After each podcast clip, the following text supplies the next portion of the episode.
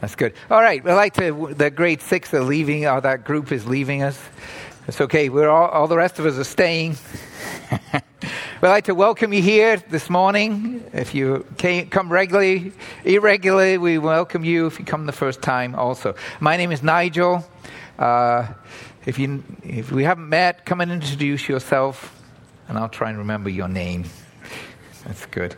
All right. Um, on, if you have a brochure, it tells you in the announcements. Important one is next week, we're going to do something a little bit different. Uh, as usual, next week we're going to have the communion Lord's table 9:30 downstairs as usual. But 10 o'clock we won't have classes. 10 o'clock we're going to have baptism. We're going to be in this room, everybody, for baptism. We believe here in believers' baptism. You believe in Jesus, and Jesus asked people to be baptized in the name of the Father, the Son, the Holy Spirit, and that's significant. We share that, and people who want to, wish to be baptized, we offer that. Baptized in water, we dunk you. Baptism means to dip right? We put people in the water in the death of Christ, resurrection of Christ. So we're going to do that next Sunday. If you've never seen one, come. We'll have it right over here. Uh, so far, we know of four people who wish to be baptized next week. It, there's still room. So if you're considering this, you want to talk about it, find one of the elders, one of the ministering brothers. We can talk about it. And if you want to go ahead, we will do that next week. So we got four there's still room for more. So 10 o'clock next week. Then 11, we'll have the regular meeting. So everybody's clear about that. All right. Lord, we thank, thank you for everybody you brought here today. Lord, we're coming seeking you. We want to encounter God. We want to have God in our life, God real to us, living in us. Lord, we could interact with you because you want to interact with us. So we pray, bless us all to, this morning as we come together. Inspire us, motivate us toward you. In Jesus' name, amen. All right. We've been going through a series on in, Genesis how different God encountered different people encountered God, Adam, you know, Adam, Noah. We got to Abram, Isaac, Jacob. Okay, we've been in Jacob for a while. We're going to finish up Jacob today. Next week we'll go on to Joseph. Okay, and these are biographies and they're detailed, especially about Jacob and Joseph. Uh, we don't have time to read all the verses. We encourage you to read them yourself. We're around chapter 32 of Genesis, and we're going to pick particular sections. And we have groups during the week in different neighborhoods, different days and they're also getting into this. If you want to get into it more, that's a good opportunity. Okay, so we're in with Jacob. Our series is called A Great Cloud of Witnesses from the Old Testament. They're testifying they encountered God, experienced God, what God did in their lives, and it shows us eh, by way of story, narrative, what God can do in our life. We're up to Jacob, okay, and this is uh, we're on message number 19 in this series. Jacob, our title today is Jacob Grapples with God. Grapple is to struggle, to wrestle, to be engaged physically, in his case, physically. He struggled, wrestled, grappled with God. And we, will read those verses. So it's interesting, uh, and we apply that in a certain sense to us. Okay, this is the life of Jacob. Actually, by now in the story, you may not realize it, Jacob is getting to be about 100 years old. He's not a young spring chicken. He's getting to be, he's a senior. you know, I identify with uh, Jacob. Jacob was a twin. I'm a twin. you know, he, Jacob had a twin brother, Esau. I have a twin brother. And I, Jacob was second, I was second. That's good because, you know, Jacob gets more of the story. So he's good to be, okay, that's me. Uh, you know, anyway, we'll get to that later. I think this is, you know, anyway, I think that's good. All right. Uh, Jacob experienced God. I experienced God. right? If you're a Christian, you've had at least one experience with God, and we should have more. So Jacob grapples with God. Okay. Uh, you know, Jacob has grown up. We'll get into that in more detail. He left home uh, as he left home, he had an experience with God. He had an encounter with God at the place called Bethel. He named it Bethel, the house of God. He said, God is here. God spoke to me. He had an encounter with God. You know, that was significant, a landmark in his life. Bethel, that's where he met God. Even on his, you know, at his old age, his almost his last words he recalled, you know, he remembered back then, God, I met God at Bethel. This is the God who from that time has been real in my life. You know, think about it. So he's thinking back 50 years, 60 years. You know, I, that encounter with God was significant. Okay, and, and we, you know, that's what God wants for us. That's what we should desire of God. We should desire, Lord, I want landmark encounters with you that I'll, I'll recall my whole life. You know, it's not just, you know, God, realizing God is out there praying to, to God. No, it's having encounters with God that are significant, that affect your life, my life. That's what we're, we're talking about here. Okay, Jacob had that encounter. He continued on his way, and actually, he was away from home for 20 years. He got married, he had children, a lot of children, 11, 12 children. He got a lot of stuff. He accumulated a lot of things, and now he's coming back home 20 years later. And, you know, here after 20, you know, that 20 years, yes, a lot of things happened. He married, he had kids. Uh, the, you know, there were struggles, family struggles, struggles with his uncle, struggles with his, you know, make surviving, uh, struggle in his extended family. So he went through a lot of things. Yes, God was there, but he didn't pray that much. He didn't have that much going on. But now, 20 years later, he's on his way back.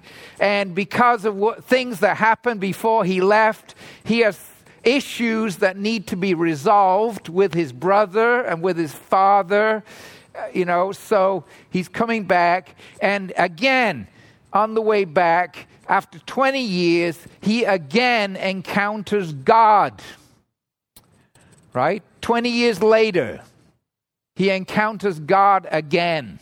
So, you know, and maybe that's true with some of us. You think back in your life, maybe, you know, if somebody asks you, you, you know, do you have anything happen between you and God? Yes. You know, I remember years ago, I was in Sunday school, children's meeting, something happened. You know, I was in youth group, I was in a summer youth camp, I was in a retreat, you know, something happened. I prayed desperately, desperate situation. Something happened. God answered.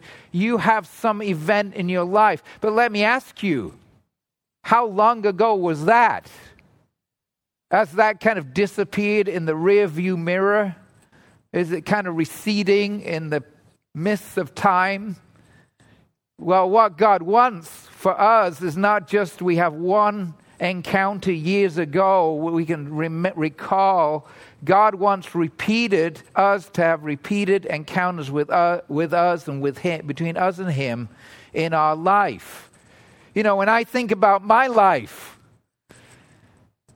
there are definite times I experience God you know, when I was, you know, 1960 and this in the mid 60s in 1970, you know, I know for some of you that you say that's prehistoric.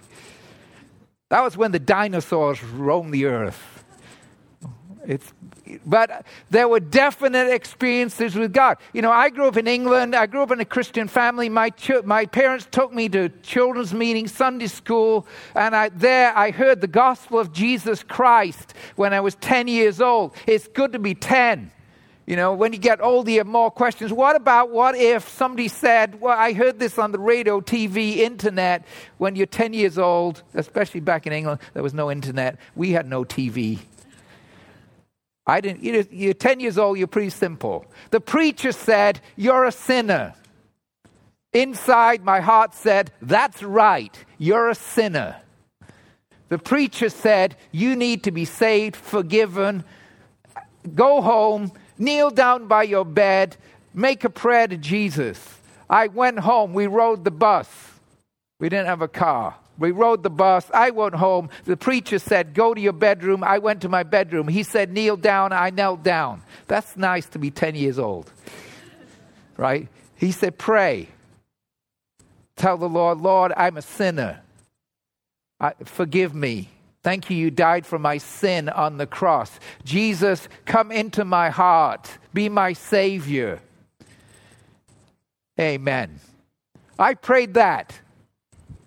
Praise the Lord. right? That was an encounter with God. Amen. Right? The preacher said, Do it. I did it. It happened. I received Jesus. He asked me after that, Where's Jesus? He's in my heart. You say, Where's your heart? Somewhere there. Anyway, not my. Mm. Anyway, Jesus came into me. I received Jesus into my life. Right? Since Jesus came into my heart, since Jesus came into my heart, floods of joy, oh my soul, like the sea billows roll. Since Jesus came into my heart. Woo! All right. Right? Okay, but that was the beginning. That was not the end. That was initial experience, you know, and I went on. And God gave me experiences. I remember in England writing, you know, in the morning I get up and I was a teenager and I delivered newspapers. I got about $1 a week.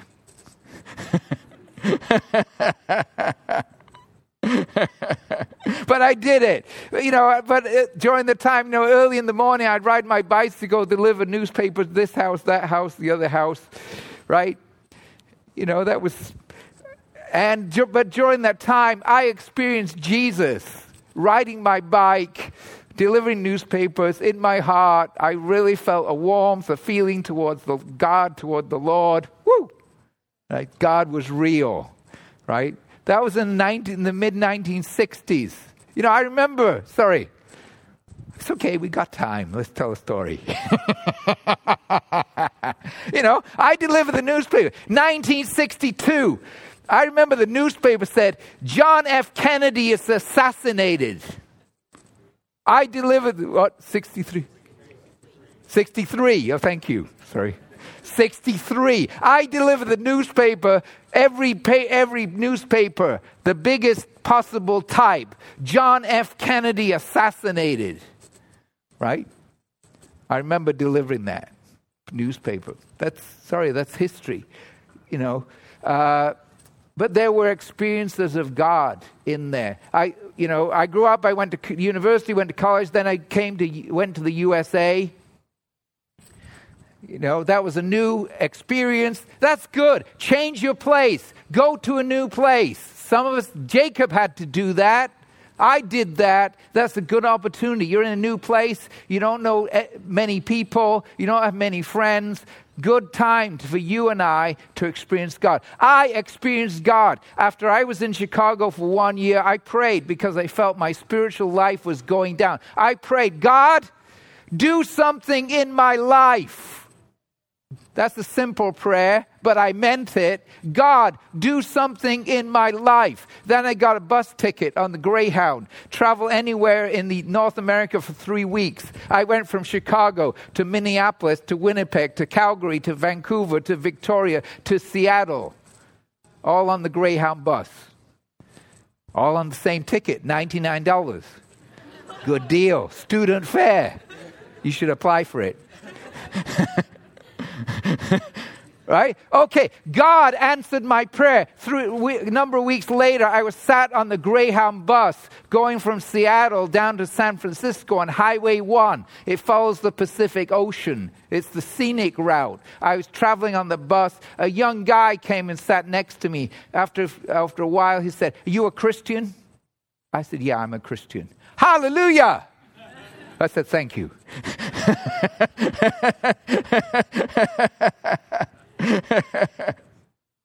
the Lord Jesus sent him. You know, I was going to, to San Francisco God sent him, put him in my path. You know, he said, he was excited. You're a Christian, I'm a Christian. He began to talk about Jesus, and he said, When I'm in San Francisco, this is where I go. He gave me the address. A few stops later, he got off the bus. I arrive in San Francisco Saturday night. Sunday morning, what should I do? It's Sunday, right? The only place I know is the address he gave me. Praise the Lord. I went to that place, right? I really felt that was God's answer to my prayer. That was a significant event in my life, right? As an encounter with God, it's the case that, you know, I prayed, God, do something in my life. God sent somebody, bring me in contact, you know, that's, that was God's leading, God's intervention in my life. There are other times in my life, you know, we should have, what's my point? My point is we should all have encounters with God at different points in our life where we can say, you know, God did something. There's a transaction. God did something in my life, affected me, affected the course of my life. It happened to Jacob. It happened to me. It can happen to you. Jesus is real. God is real. That's why we're here this morning. All right. So, it's good. Right? Let's look at Jacob. All right? In his, uh, okay, first Jacob met God. Okay, I think we have a verse. Yeah. Jacob went, so Jacob's on his way home. Jacob went on his way. The angels of God met him. And then when Jacob saw them, he said, This is God's camp. And he called the place, name of the place, Mahanaim. He met some angels. But listen, Meeting angels is not the same as meeting God. Encountering angels is not the same as encountering God. Angels, meeting angels did not change Jacob's life. Meeting God changed his life. So let's continue. Jacob meets God, right? That same night, remember Ian shared he's going to meet his brother the next day. That same night, Jacob arose, took his two wives. This was a busy night. Think about it. This night, Jacob did not sleep because Jacob's an activist. Jacob does things. Jacob has strategies. Jacob thinks about things. He's a motivated, goal oriented person, and that's not necessarily bad. Listen, it's a busy night. The same night he rose, took his two wives, two female servants, 11 children. He crossed the ford, he crossed the river at night and took all his stuff. He took them and sent them across the stream and everything else he had. You think about a busy night. Jacob has hundreds of sheep, hundreds of goats, dozens of camels, cattle. He gets them all across the river. That's quite the job. Right? And all he had. And Jacob was left alone. Everything he, his family, his, his wife, his kids, they're all across. His, all his wealth was across possessions were across the river, and Jacob was left alone. And a man wrestled with him. It just says a man. Who's the man? A man wrestled with him until the breaking of day. A man came and wrestled with Jacob, grappling, wrestling. And he, this wrestling was not short. He wrestled until the dawn, until the day was coming, the sun was rising right? By the end, Jacob is convinced this man is God. The one who came to wrestle with me is not just a mere man, some man. Actually, I'm wrestling, I wrestle with God. That's his realization. And Jacob's left alone. Man wrestled with him until the breaking of day. When the man saw that he could not prevail against Jacob, it was a tie. Think about it. This wrestling match went on and on. There's no winner. It, they're evenly matched. The man is trying to, you know, trying to get Jacob to yield, to tap out, to give in. Jacob's not. Jacob's trying to defeat the man. The man's not giving up. Jacob's not giving up. The wrestling continues all night. and the okay, when the man saw that he did not prevail, against Jacob. He touched his hip socket. That man is actually God. The man touched, dislocated. You say that's cheating in wrestling? Yeah. He dislocated Jacob's thigh. He touched the hip of Jacob's socket. Jacob's hip was pulled out of joint as he wrestled with him. God wrestled, struggled, strove with Jacob all night. Eventually, God touched him, dislocated his hip, right? Then continue. And he said, The man said, Let me go, for the day is, bro- is broken, this day. Jacob said, I will not let you go. Even I'm dislocated. I'm not giving I'm I'm not letting you go unless you bless me. Because he realized it's not just a man, there's something more going on. And he he said to him, the man said to him, What is your name? And he said, Jacob. My name's Jacob. And that's right, your name's Jacob. Then he said, the man said, Your name shall no longer be called Jacob, but Israel. I'm changing your name. Yes, up till now, your name has been Jacob. Now your name is going to be different. You are called Israel. New name. For you have striven, struggled, wrestled with God and with man, and have prevailed. Then Jacob asked him, Please tell me your name. But he said, Why do you ask my name? And he blessed him. Right? A little bit more. So Jacob called the name of the place Peniel, God's face saying, I have seen God face to face, and yet my life has been delivered. The sun rose upon him, Jacob, as he passed Penuel, limping because of his hip. His hip had been dislocated, right? So he walked with a limp. Jacob was changed.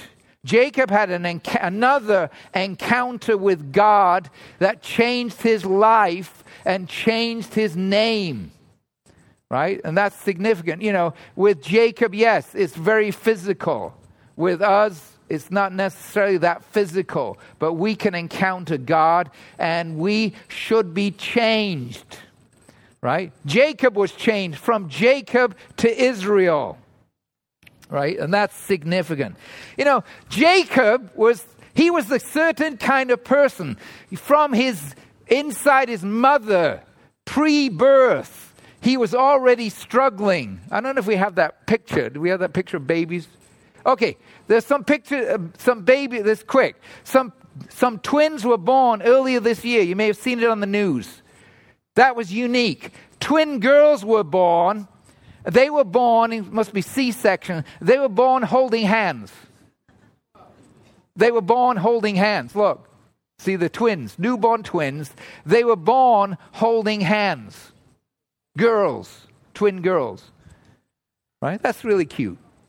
So even before they're born, they're holding their hands. Their mom said, for sure, these girls will be the best of friends.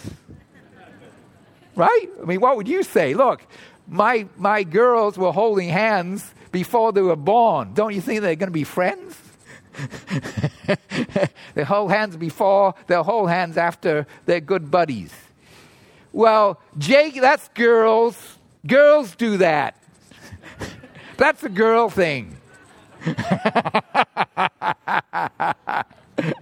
Jacob was a guy.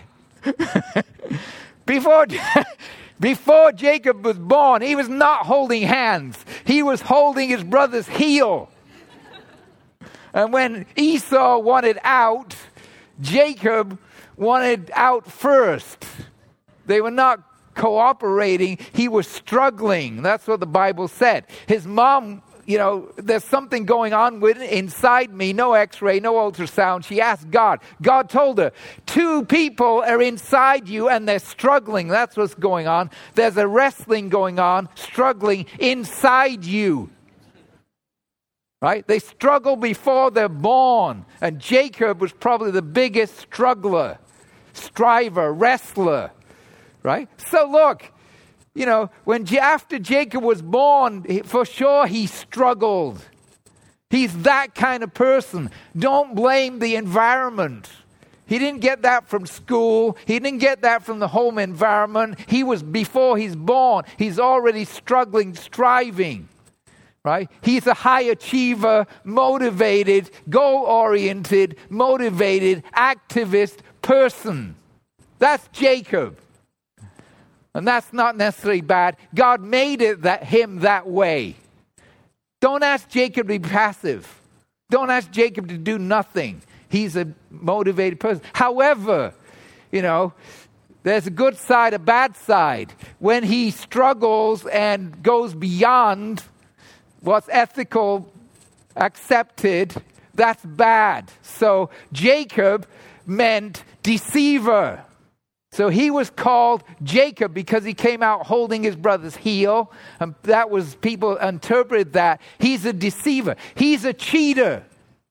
And true to life, true to that, when he grew up, he cheated his brother out of, right? He got his brother to give up the birthright and for sure cheated his brother Esau out of the blessing. Read the story in Genesis. He, he's a deceiver, he's motivated, but he, there's a deceiving side of that.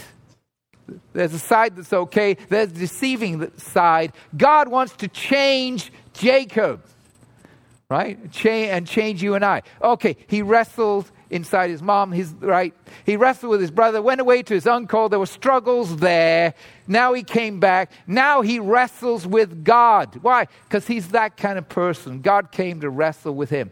Okay, you know, back and forth, back and forth. This match went. Eventually, God touched him. And this is there's a significant interchange here. God said to him, the man who's actually God said to him, What's your name? What's your name? He answered, Jacob. Jacob. That's significant.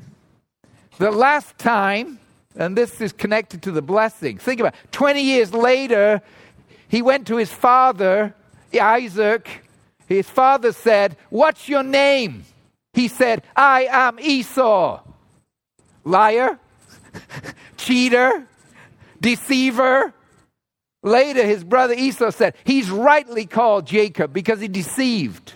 See, Jacob had that side to him. Now God wrestles with him after wrestling with him, God says, What's your name? What's your name? Answer Jacob. I'm a deceiver. I'm a cheater. God said, No, no. From now on, you're not Jacob. You're not a deceiver. You have a new name, Israel.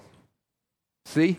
This time, when Jacob, Jacob has changed. God has worked in him, worked in his life. God is working on him. He changed. What's your name? He doesn't lie. He's straight. My name's Jacob. He's honest. He's frank. He's changed. No. What's the fact? Now you're no longer deceiver, cheater. You're Israel. Israel. The name Israel means strive, struggle with God. Two parts strive, struggle, grapple, wrestle, however you want to say it, strive, the other part, God. Israel, El is God. Daniel is related to God. Ezekiel related to God. Nathaniel is related to God, right? All those names, Old Testament names, they're related to God. Israel means what? Strive, struggle, God. There's a verb, strive, a name, God, noun, God, strive, God, put them together. You got Israel. Strive with God. God changed Jacob. Amen. God wants to change you. and God wants to change me. Amen. The Bible calls it transformation. Transformation. Be transformed. Be transformed. You know, when we meet Jesus, we become a new creation. If anyone's in Christ, he is a new creation. Old things are passed away, they become new. That's the beginning of your Christian life. However, experientially, different points in our life, God works on us, with us, to change us more. That's called transformation. God wants to change us. The change in Jacob, he's given a new name. Okay? Let me ask you are you changed? Are you being changed? Are you being changed?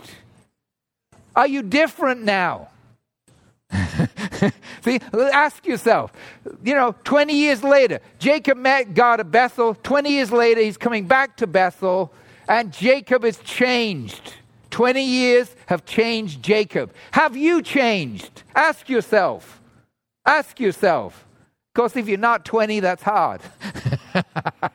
if you need less than 20, you don't have 20 years. Okay, 10 years. Have you changed? Have you changed? Right? Sometimes people see, oh, I haven't seen you for years. You haven't changed a bit. That's not a compliment. of course, they mean it. You know, you, you don't look that old. but let me ask you have you changed when you think about yourself today? When you examine yourself before God, have you changed? Has God changed you? Are you different now than you were in 1994? Are you different now than you were in 2004? You should be different. Amen? Because God is working on us. Amen? Right? 10 years later, you should be different, not just older, not just more wrinkles, not just more hair, more white hair or less hair. No, you should be different because God changed you. Amen? Let's get changed by God. Amen. Okay, we're going to stop here. We're going to have the, have the communion, the Lord's table. We're going to sing a little bit, have the table. If you're a believer in Christ, a Christian, okay, we invite you, if you feel so, to partake of the table, the bread, and the wine. Thank you.